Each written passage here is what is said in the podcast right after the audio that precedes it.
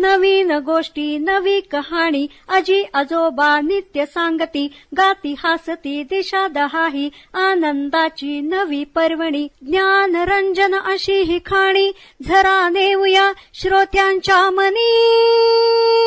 अनुभव अनुभव. जनसेवा फाउंडेशन पुणे प्रस्तुत. ज्येष्ठ नागरिकांचा रेडिओ आय रेडिओ अनुभव. राष्ट्रीय समाज रक्षा संस्थान सामाजिक न्याय व सबलीकरण मंत्रालय भारत सरकार मीडिया फॉर कम्युनिटी फाउंडेशन आणि जनसेवा फाउंडेशन पुणे प्रस्तुत ज्येष्ठ नागरिकांसाठीचा आय रेडिओ अनुभव. ज्येष्ठ नागरिकांच्या समस्या प्रश्न आणि मार्गदर्शन यासाठी टोल फ्री हेल्पलाईन क्रमांक एक चार पाच सहा सात म्हणजेच elder line one four five six seven या क्रमांकावर सकाळी आठ ते रात्री आठ. या वेळेमध्ये संपर्क साधावा. आपण ऐकत आहात जनसेवा फाउंडेशन पुणे प्रस्तुत आय रेडिओ. अर्थात ज्येष्ठ नागरिकांचा रेडिओ अनुभव.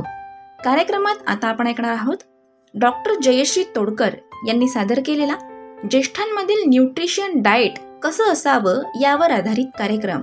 ऐकूयात तर.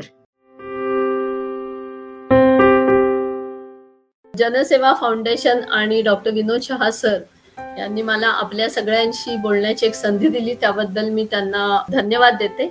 आज आपण ज्या गोष्टीबद्दल बोलणार आहोत त्याच्यात महत्त्वाचा मुद्दा असा आहे की हेल्थ स्वतःची टिकवण्यासाठी चांगलं आरोग्य राहण्यासाठी काय काय करणं आवश्यक आहे आणि पर्टिक्युलरली ज्येष्ठांमध्ये याचं किती महत्त्व आहे अडचणी काय असतात आणि त्या आपण ओव्हरकम कशा करायला पाहिजे. आपण जर बघितलं तर आज इंडिया आपले पंतप्रधान ज्या पद्धतीनं सांगतात किंवा स्टॅटिस्टिक्स जे बोलतं त्या पद्धतीनं आज इंडिया आपला भारत देश हा जगामध्ये सगळ्यात तरुण देश म्हणून ओळखला जातो. परंतु पुढच्या काही वीस ते पंचवीस वर्षाच्या काळामध्ये हा देश हा अत्यंत ज्येष्ठांचा देश म्हणून ओळखला जाणार आहे. आणि सुदैवानी आज आपल्यासारखे अनेक ज्येष्ठ आम्हाला मार्गदर्शन करायला उपलब्ध आहेत. परंतु त्यांच्या हेल्थची काळजी घेणं हे मला वाटतं आमच्यासारख्या डॉक्टरांचं पण स्वतः व्यक्तींचं पण आणि समाजाचं पण कर्तव्य आहे. पॉप्युलेशन एजिंग क्रायसिस नावाने हा गोष्ट ओळखली जाते जगामध्ये. दोन हजार पंधरा साली बारा टक्के लोक हे साठ वयाच्या पुढचे जगामध्ये अस्तित्वात होते आणि पन्नास सालापर्यंत त्यांची पर्सेंटेज हे बावीस टक्क्यापर्यंत वाढणार आहे. म्हणजे जवळजवळ एक चतुर्थांश लोक हे ज्येष्ठ या कॅटेगरीत मोडणार आहेत. आजच्या वीसशे वीस दशकामध्ये साठ वयाच्या लोकांची संख्या जास्त आहे.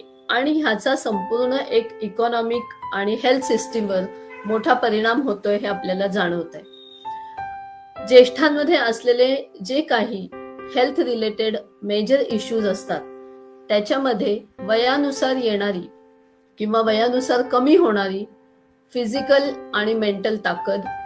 आधी अनेक वर्षाच्या कष्टाच्या काळांमध्ये आपण जर निग्लेक्ट केलेले काही आजार असतील तर त्यांची वाढत जाणारी progression dental health bone health म्हणजे दाताचं आरोग्य आपल्या हाडांचं आरोग्य.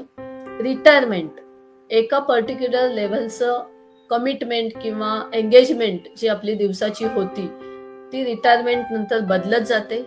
घर बदलतात स्थान बदलतं आजूबाजूची माणसं बदलतात.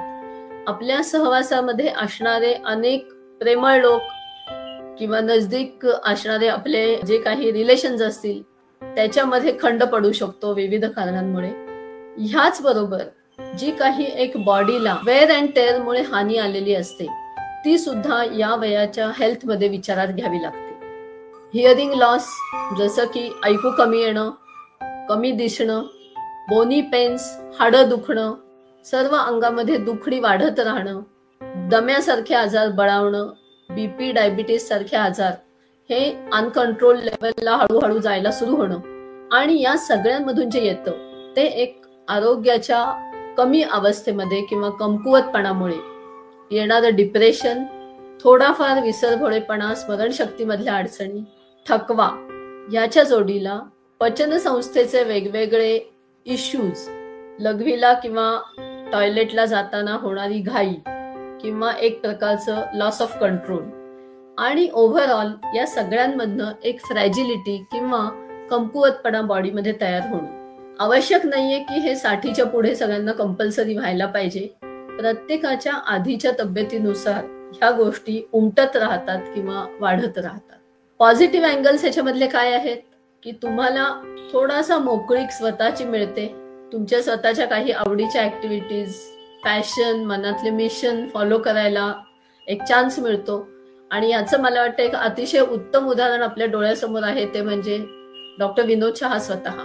स्वतःच्या आज वय वर्ष ऐंशीच्या पुढे सुद्धा सर ज्या पद्धतीनं ज्या तडफेनं पेशंट्सना हँडल करतात वेगवेगळ्या ऍक्टिव्हिटीज करतात आणि मला असं वाटतं त्यांच्याकडनं हे घेण्याचं उदाहरण आहे की आपल्या स्वतःला जर आपण ऍक्टिव्हिटीमध्ये पॅशनमध्ये एंगेज ठेवलं तर त्यानुसार आपले शरीर पण आपल्याला साथ द्यायला लागतं आणि पळायला लागतं. ही फार महत्वाची गोष्ट आहे.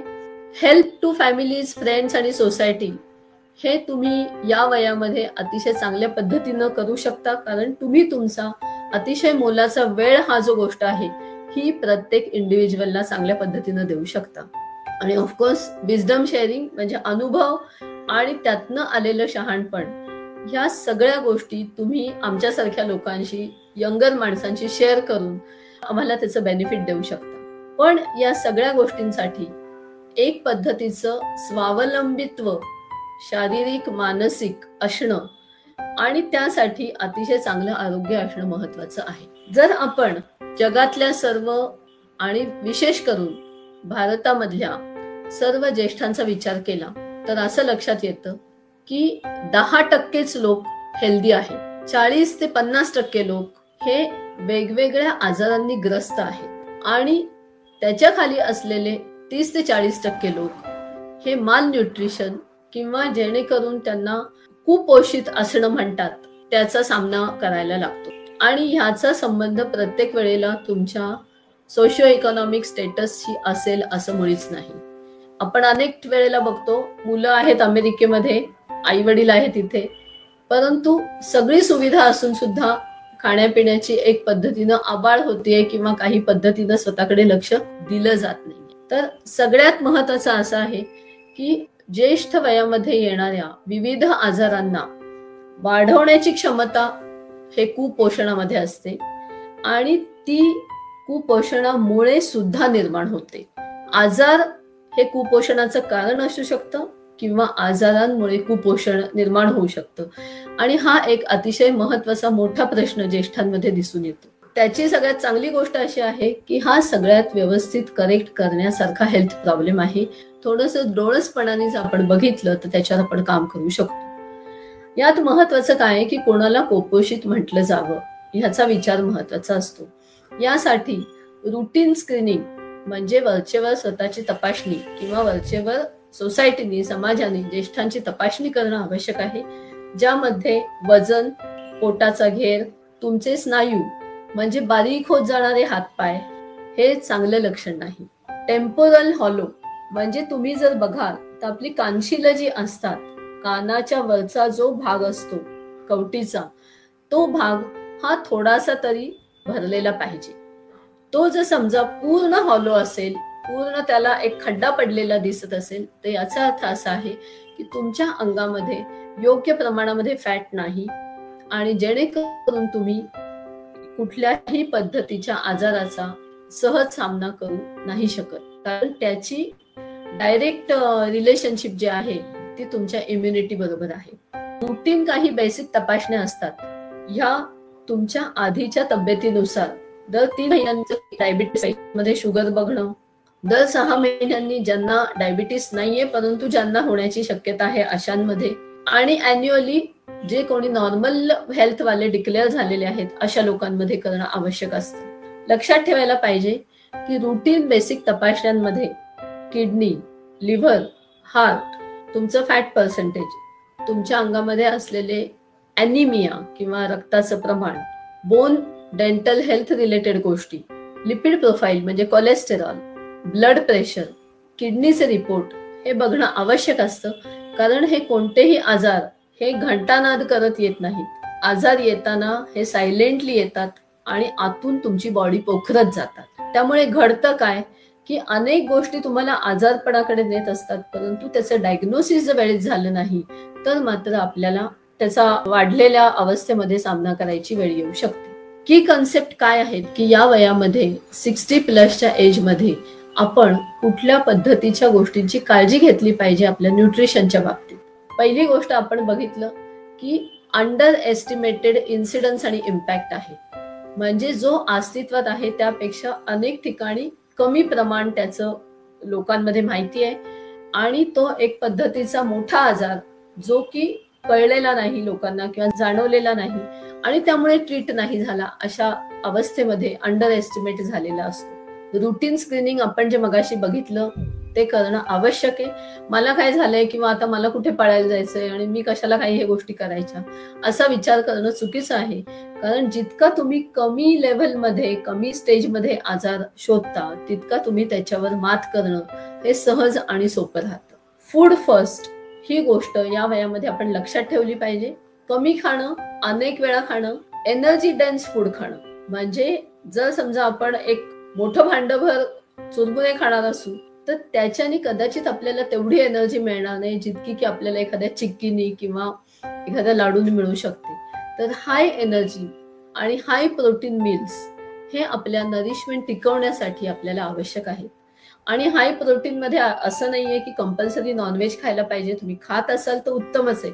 परंतु खात नसाल तर तुम्हाला व्हेजिटेरियन फूडमध्ये सुद्धा अनेक चांगल्या पद्धतीचे पर्याय उपलब्ध आहेत. जर आपल्याला दातांमुळे किंवा काही कारणाने व्यवस्थित चावता येत नसेल तर अशा वेळेला काही पॅक्ड फूड्स किंवा काही पॅकेज न्यूट्रिशनल सप्लिमेंट सुद्धा वापरणं आवश्यक ठरतं. आणि त्यावेळेला ती जर आपण लेव्हल एका पद्धतीनं सांभाळू शकली त्या मदतीनं तर खूप चांगल्या पद्धतीनं आपण स्वतःची इम्युनिटी टिकवू शकतो आणि अनेक आजारांची पण सामना करू शकतो. इम्पॉर्टन्स ऑफ न्यूट्रिशन काय आहे? पहिली गोष्ट म्हणजे इम्युनिटी तुम्हाला धडधाकट ठेवणं कोविडच्या काळामध्ये आपण इम्युनिटीचं महत्त्व किती आहे हे सगळ्यांनी बघितलंय. इम्युनिटीचा अर्थ जाडजूड असणं असं नाही काटक असणं असं असतो. आणि काटकपणासाठी न्यूट्रिशन आणि फिजिकल ऍक्टिव्हिटी या दोघांचंही महत्त्व अनन्यसाधारण आहे. रिकव्हरी कुठल्याही आजारामधून बाहेर येताना आपली हेल्थ निगेटिव्ह मोडवर असते आणि तिथून ती बाहेर येत असताना आपल्याला त्याला सपोर्ट द्यायला लागतो.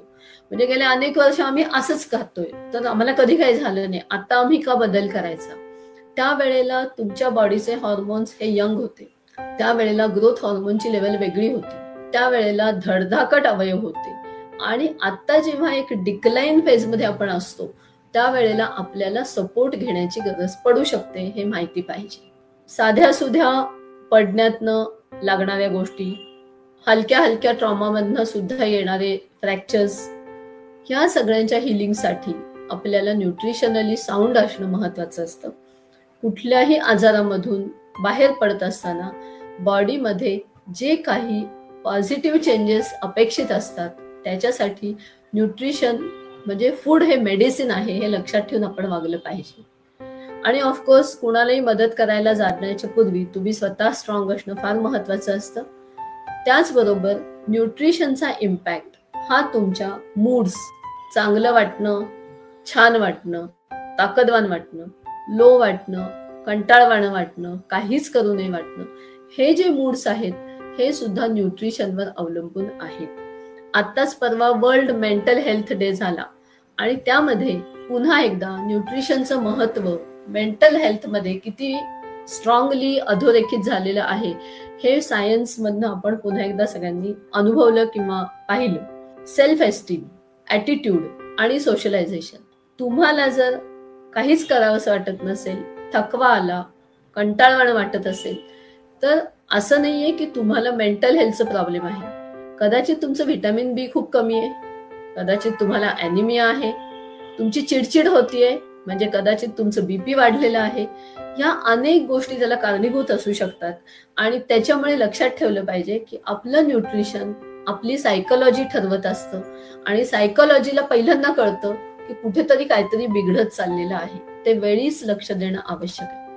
एक्झॅक्टली कशामुळे या वयामध्ये न्यूट्रिशनला अडचणी निर्माण होऊ शकतात? आपण एक म्हणतो अॅनोरेक्सिया ऑफ द एजिंग म्हणजे वेळानुसार भूक कमी लागणं. आपण हे मान्य करतो की वयानुसार भूक कमी लागते. परंतु आपल्याला हेही माहिती पाहिजे की वयानुसार ताकद टिकवण्यासाठी खाणं अत्यावश्यक आहे.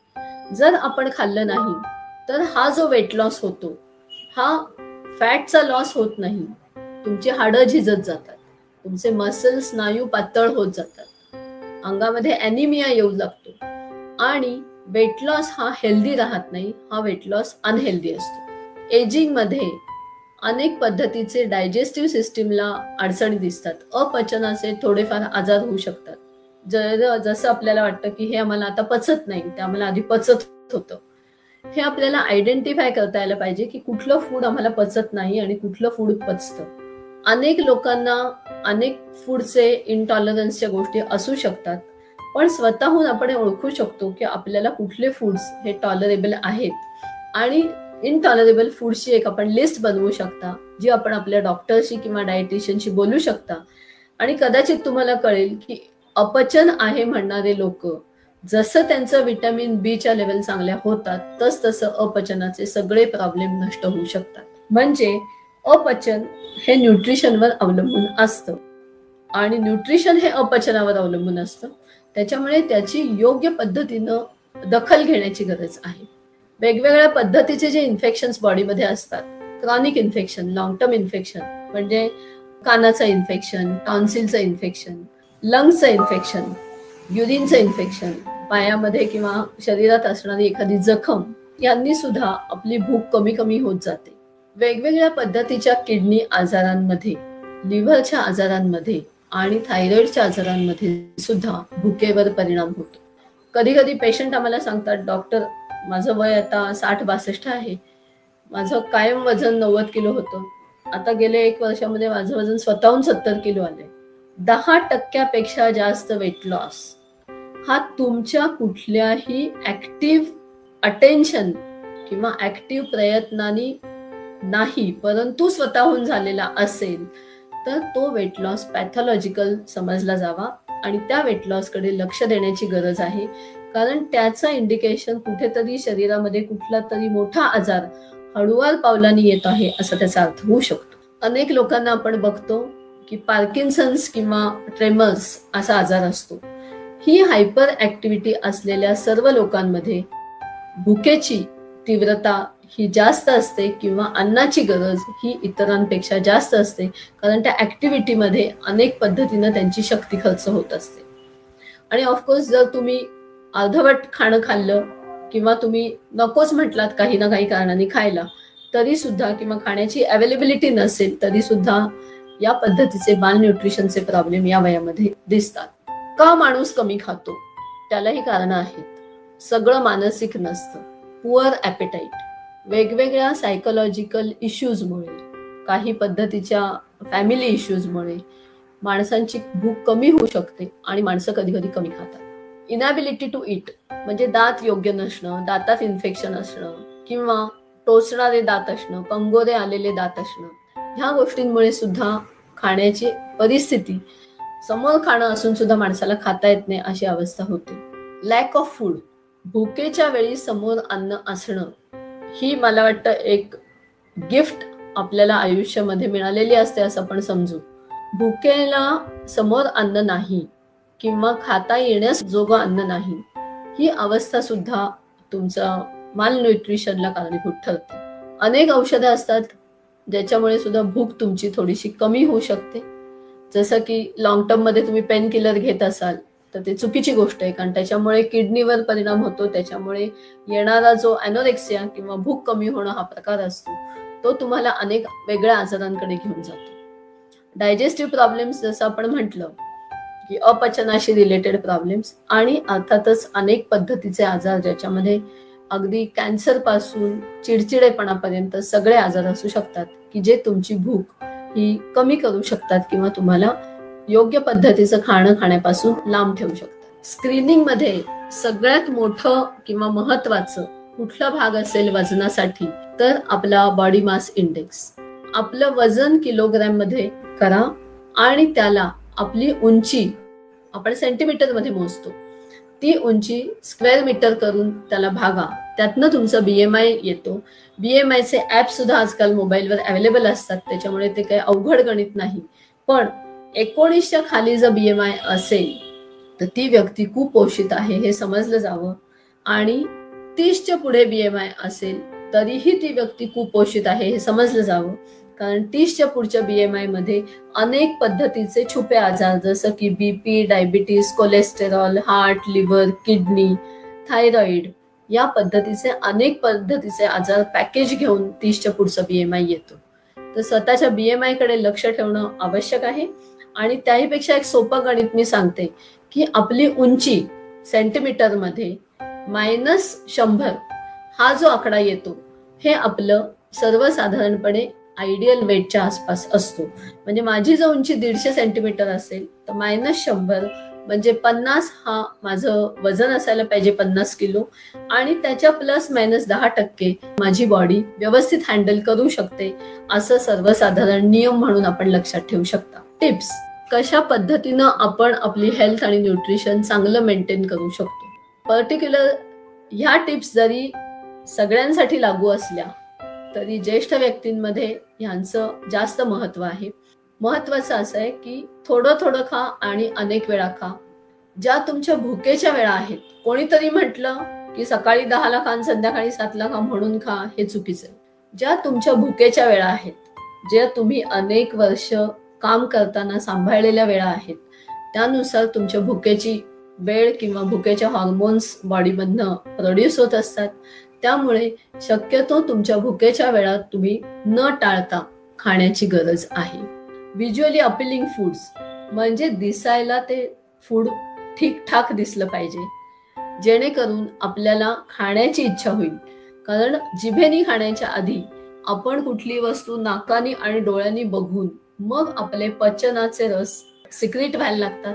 अपिलिंग फूड खाण्याकडे शक्यतो तुम्ही लक्ष ठेवा. रंगीबेरंगी फळं प्रत्येक पद्धतीचं फळ प्रत्येक पद्धतीची भाजी प्रत्येक पद्धतीचं धान्य कडधान्य डाळी दूध अनेक पद्धतीचे नॉनव्हेज फूड्स हे सर्व खाण्यालायक वस्तूंच्या कॅटेगरीमध्ये येतात. पण ते व्हिज्युअली अपिलिंग केल्यानंतर ते आपल्याला जास्त चांगल्या पद्धतीनं ज्याला आपण म्हणतो की सात्म्य किंवा आपल्या बॉडीने ते ऍसिम्युलेट करणं हे जास्त सोपं जातं. लहानपणापासून आपण ज्या पद्धतीचं जेवण जेवलेलो आहे त्याचा आपण एक फूड कल्चर किंवा इम्पॅक्ट मनावर असतो. आणि त्यामुळे त्या फूडमध्ये प्रचंड बदल या वयामध्ये करू नयेत. कधी कधी असं असतं की आवडीनं काही बदल केले जातात काही काही बदल हे आपल्यावर लादले जातात. अशा वेळी तुम्हाला स्वतःला सांगता यायला पाहिजे की मला जे मी लहानपणापासून खाल्लेलं आहे ना ते माझी बॉडी नीट हँडल करते आणि प्लीज मला ते कंटिन्यू करू दे. काही वेळेला रिलोकेट होतात वेगवेगळ्या ठिकाणी. मुलांच्या कामामुळे म्हणा किंवा घरामुळे म्हणा त्यावेळेला विशेष करून ही अडचण दिसते. त्यावेळेला आम्ही क्लिअर कट पेशंटला सांगतो की प्लीज तुम्ही जे लहानपणापासून खात आलेला आहात त्याच्याशी साधर्म्य असलेले फूड्स तुम्ही निवडायला पाहिजेत किंवा घ्यायला पाहिजेत. आपण कायम भूक म्हणजे आधीपासनं ज्येष्ठ वयामध्ये म्हणत नाही कायम लहानपणापासून. आपण योग्य पद्धतीनं पाणी पित नाही परंतु आपण भूक नाही लागली तरी पण कधी कधी खातो. हा थोडासा आपण जपून केला पाहिजे उलटा. ड्रिंक इनफ ज्याला किडनीचा किंवा हार्टचा विकार नाही. आठ ते दहा ग्लास पाणी हे डेली पिण्यात यायला पाहिजे. आणि पाण्याचा अर्थ फक्त पाणी नव्हे त्याच्यामध्ये वेगवेगळ्या पद्धतीचे ॲडिशन्स असलेली जी पाणी असतात जसं की फळांचे रस असतील लिंबूचं ज्यूस असेल नारळाचं पाणी असेल ताक साधं वरण असेल सूप असतील वेगवेगळी ग्रीन टी असतील ह्या पद्धतीची कुठलीही ड्रिंक्स ही तुम्ही आठ ते दहा ग्लासेस दिवसाला प्यायला पाहिजेत. ऑफकोर्स किडनी किंवा हार्टचा आजार असेल तर तुमच्या डॉक्टरांच्या सल्ल्यानुसार तुम्ही ते घ्यायला पाहिजे. पण खाणं आणि पिण्याची वेळ एकत्र ठेवू नका. नाहीतर त्याच्यामध्ये भूक मेली जाते. अनेक ज्येष्ठांना सवय असते की चहा पितात. दिवसभर मी काही खातच नाही मॅडम. एकदाच जेवते पण दिवसातनं आठ दहा कप चहा होतो. हे चुकीचं आहे. कारण तुम्ही स्वतःच्या बॉडीला योग्य पद्धतीचे न्यूट्रिशनच देत नाही. आणि त्या चहावर तुम्हाला थोडीशी साखर मेंदूला मिळते आणि तुम्हाला तेवढ्यापुरती तुमची गाडी ढकलली जाते. अशा पद्धतीचं वागणं चुकीचं आहे. कारण ह्यातनं तुमची इम्युनिटी बिल्ड होऊ शकत नाही. किंवा तुमचे जिथे जिथे लॉसेस झालेले आहेत बोन मसल इत्यादी ते तुमचे रिपेअर होऊ शकत नाही. कुठल्याही वयामध्ये भुकेसाठी सगळ्यात उत्तम टॉनिक म्हणजे ऍक्टिव्हिटी आहे.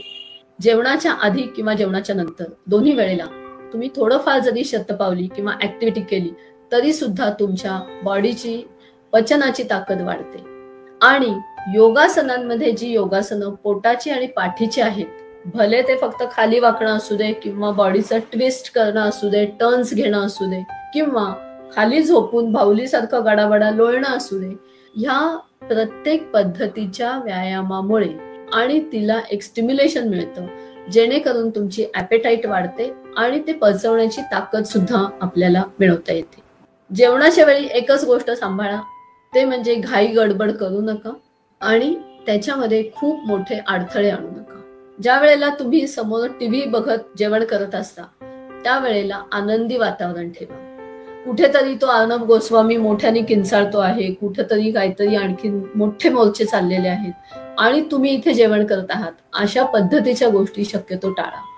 आनंदी मूडमध्ये जेव्हा आपण जेवण करतो तेव्हा त्याचे होणारे बॉडीवरचे परिणाम आणि अत्यंत एक्साइटेड वाईट मूडमध्ये जेव्हा आपण जेवण करतो किंवा अँझायटीच्या लेवलमध्ये जेवण करतो त्याचे होणारे परिणाम हे कायमच वेगळे असतात आणि ह्याचं भान आपण बाळगलं पाहिजे. ॲडिक्वेट डेंटल माउथ केअर ही महत्वाची आहे. दातांचं आरोग्य तोंडाचं आरोग्य हे चांगलं ठेवणं हे अत्यंत आवश्यक आहे. कारण आमच्याकडे येणाऱ्या पेशंट्समध्ये आम्ही बघतो की ज्यांचे दात चांगले आहेत वेळेत तुम्ही कवळी लावू शकता. जेणेकरून तुमचे हाड ही पूर्ण वितळायच्या आधी किंवा ती सॉफ्ट व्हायच्या आधी तुम्ही जर बसवू शकले कवळी तर ती सुद्धा तुम्हाला उपयोगी पडते. जसे आपले दात पडत जातात वयानुसार तशी ही बोन्सची पण झीज व्हायला लागते. आणि ही जी जबड्याची बोन्स आहेत ही जितकी लवकर झिजतील तितकं आपलं खाणं पिणं बंद होतं. तितकं आपलं बोलणं किंवा जगाशी कम्युनिकेशन आणि सोशलायझेशन बंद होतं. आणि त्यामुळे अचानक प्लस दहा वर्षांनी आपण वार्धक्याकडे वाटचाल करायला लागतो. तर हे टाळण्यासाठी योग्य वेळेमध्ये दातांना कवळी बसवून घेणं आणि ती बोन्सची झीज फास्ट होण्यापासून त्यांना वाचवणं आवश्यक असतं. या काही गोष्टी मला तुमच्याशी शेअर करायच्या होत्या जे तुमचं वयानुसार तुम्हाला हेल्दी ठेवू शकतो. ऑफकोर्स हे मी खूप अत्यंत जनरल गोष्टी तुमच्याशी डिस्कस केल्या. प्रत्येक बॉडी वेगळी असते आणि प्रत्येकाला लागणारा सल्लाही त्यानुसार थोडा वेगळा असू शकतो.